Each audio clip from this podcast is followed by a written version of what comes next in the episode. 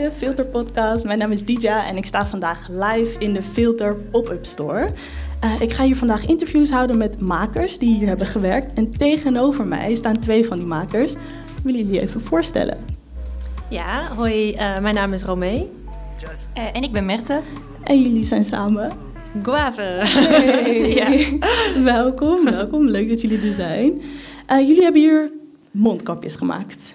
Ja, um, we hebben hier nog niet gewerkt. Mm -hmm. Dus we hebben hier mondkapjes uh, liggen in de winkel om okay, te verkopen. Okay. Maar uh, we gaan hier waarschijnlijk nog wel uh, een paar dagen zitten om, om te maken. Om te maken, ja. Wat leuk. En jullie zijn gewoon tijdens de coronacrisis begonnen met die mondkapjes maken.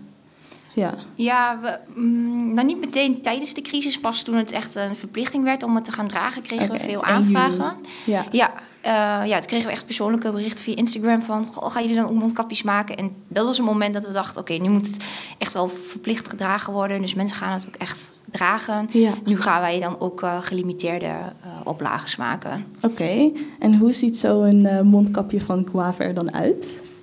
Um, nou, het bestaat uit één kant van batik. Dus de, de voorkant is van Javaanse batik. Dat mm -hmm. is de mhm. stof waar wij ook uh, mee werken in ons label. Ja. Dus dat was eigenlijk ja, logisch dat dat uh, de stof zou worden. En de binnenkant, uh, dus om een extra laag te hebben, hebben we uh, oude hoeslakens gebruikt. Ah. Even goed gewassen. En dat is vaak gewoon goed katoen. Dus dat werkt ja, ook duurzaam, hergebruik. En met een elastiekje erin om achter je hoofd te knopen dat ja. het gewoon lekker zit. Dus, Oké. Okay.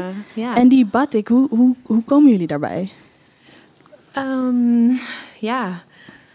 Ja, um, Romee en ik hebben allebei een uh, Indische vader. Oké. Okay. Um, Heritage. Ja, ja, dus daar, uh, ja, we, hebben, we zijn heel lang vriendinnen en we hebben samen gewoond. En dat is eigenlijk een beetje een, een persoonlijke onderzoeksproject geworden. En we hebben ook een achtergrond in uh, modevormgeving. Want zo mm -hmm. hebben Romee en ik elkaar leren kennen. Ja.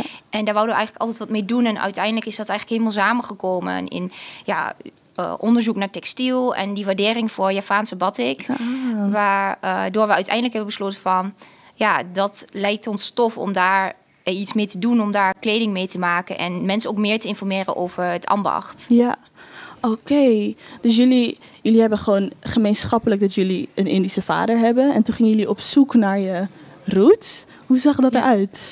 Um, nou ja, we, heel veel gesprekken hebben we natuurlijk over gevoerd. Maar mhm. omdat we ook heel lang samen hebben gewoond, hebben we ook ja, eigenlijk uh, nou, nachtenlang doorgehaald, is overdreven. Maar wel veel uh, archiefonderzoek gedaan met z'n tweeën. En Um, ja, op internet heel veel gezocht, heel veel boeken gelezen natuurlijk over de, over de geschiedenis. En um, ja, gaandeweg ontdek je steeds meer. Ja. Dus dat, uh...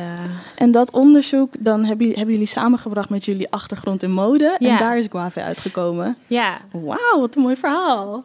Dankjewel. Okay. en dus jullie gingen toen, jullie bedachten van oké, okay, we gaan de Indische cultuur in de mode brengen. Want misten jullie dat in het, op, in het Nederlandse mm. straatbeeld? Ja, ja, we zagen wel dat de, de laatste jaren uh, komen steeds meer um, verschillende prints die verschillende achtergronden en um, culturen ook uh, uh, hebben, um, zie je steeds meer in het straatbeeld. Ja. En zoals de Afrikaanse waksprint die we hier ook in de winkel zien. zien. maar we zagen eigenlijk weinig batik. Okay. En je ziet het wel op, op Indonesische markten die veel worden georganiseerd. Maar de echte, het handgemaakte batik, dat zie je bijna niet. Ja. En um, ja, dat vonden we jammer. En dachten dat, ja, dat is eigenlijk wat wij willen dragen. En zo zijn we daar verder ook onderzoek naar gaan doen. Oké, okay, cool. En die, die batik, maken jullie die ook echt zelf met de hand?